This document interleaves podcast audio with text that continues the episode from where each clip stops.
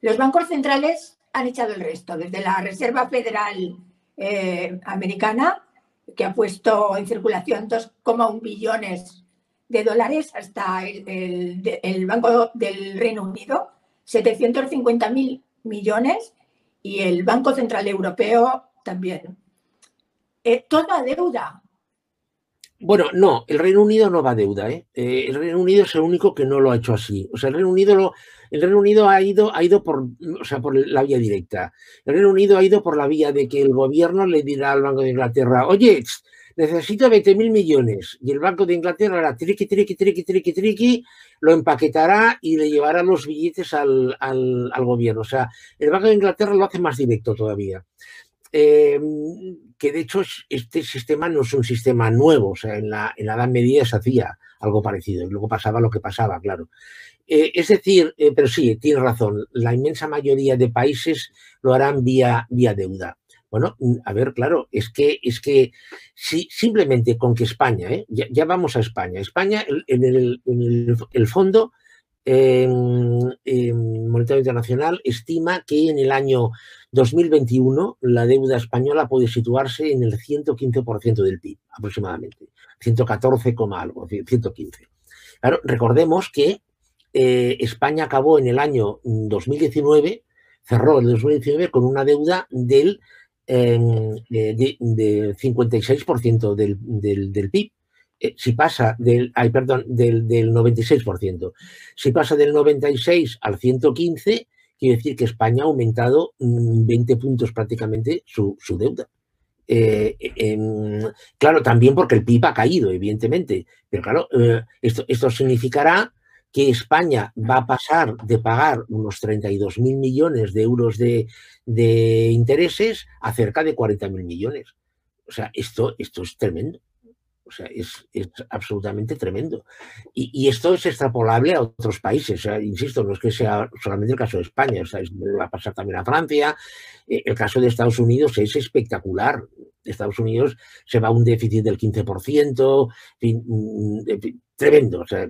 Lo que pasa es que en Estados Unidos parece que el tema de acumular deuda importa poco, ¿no? Sí, eh, eh, entre otras cosas porque se la compra el resto del mundo. Es decir, yo, yo, ahora que saca usted el tema este, yo lo de Estados Unidos, sinceramente, es que yo no lo entiendo. O sea, la verdad es que no lo entiendo.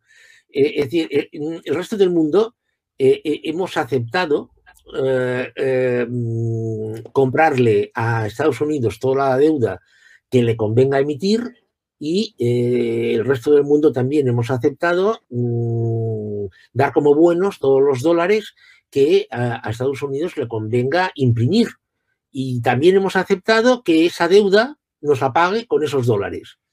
Eh, esto no le pasa a ningún país.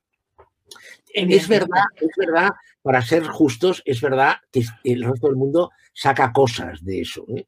de, ese, de esa aceptación saca cosas. Por, ejemplo, saca pues mm, eh, inundar eh, a Estados Unidos de exportaciones eh, que se producen en los países que aceptan esto. Pero vamos, pero centrándonos en el tema, en el tema monetario, en el tema, o sea, esto, esto es alucinante.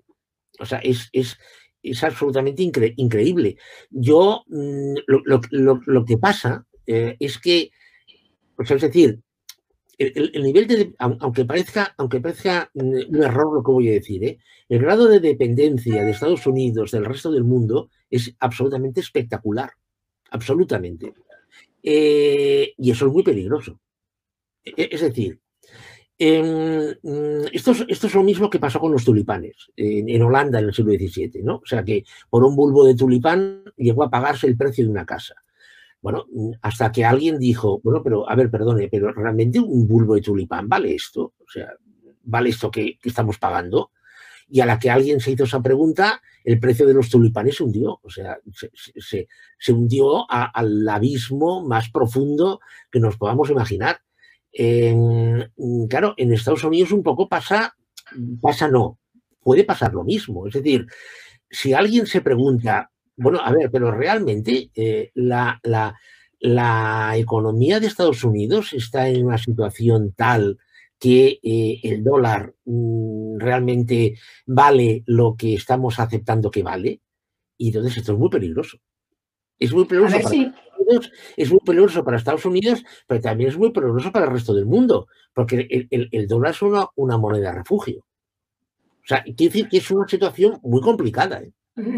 Todo a sabiendas de que eh, Estados Unidos además ha entrado en esta crisis del coronavirus al borde ya de una crisis económica importante, con, eh, con, unos, con el, negocio del fracking absolutamente hundido por la guerra del precio del petróleo, con una, eh, una tasa de paro y de, desempleo en los sectores del gas y del, del petróleo del fracking en aumento y al alza, y aún así eh, parece que confiamos en ellos, ¿no?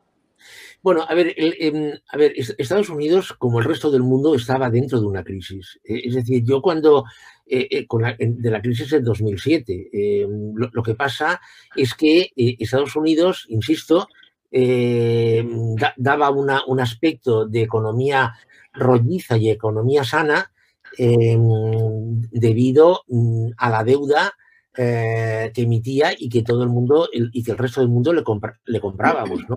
Eh, es decir, es una, una era una situación mm, o es una situación de Estados Unidos, bajo mi punto de vista, muy ficticia tasa de desempleo. La tasa de desempleo en Estados Unidos es baja y, aquí meto todo, ¿eh? Meto también el, los desanimados, meto el subempleo, etcétera, etcétera. Mm, o sea, nos, nos decían, oh, qué baja esa tasa de paro de Estados Unidos. Bueno, sí, claro, la tasa de paro es muy baja en Estados Unidos. Pero es que en Estados Unidos hay personas que tienen seis empleos. Seis. Eh, ¿Por qué? Bueno, pues porque son empleos precarios absolutamente, de una hora al día o de dos horas al día y tienen que ir empalmando de un, de un, de un empleo a otro. Eh, los, salarios, los, salarios, reales están, el salario real medio está prácticamente estancado en Estados Unidos desde el año, mm, eh, desde el año 73. Eh, la, desigualdad social en Estados Unidos está a nivel de la, de la que había en 1924.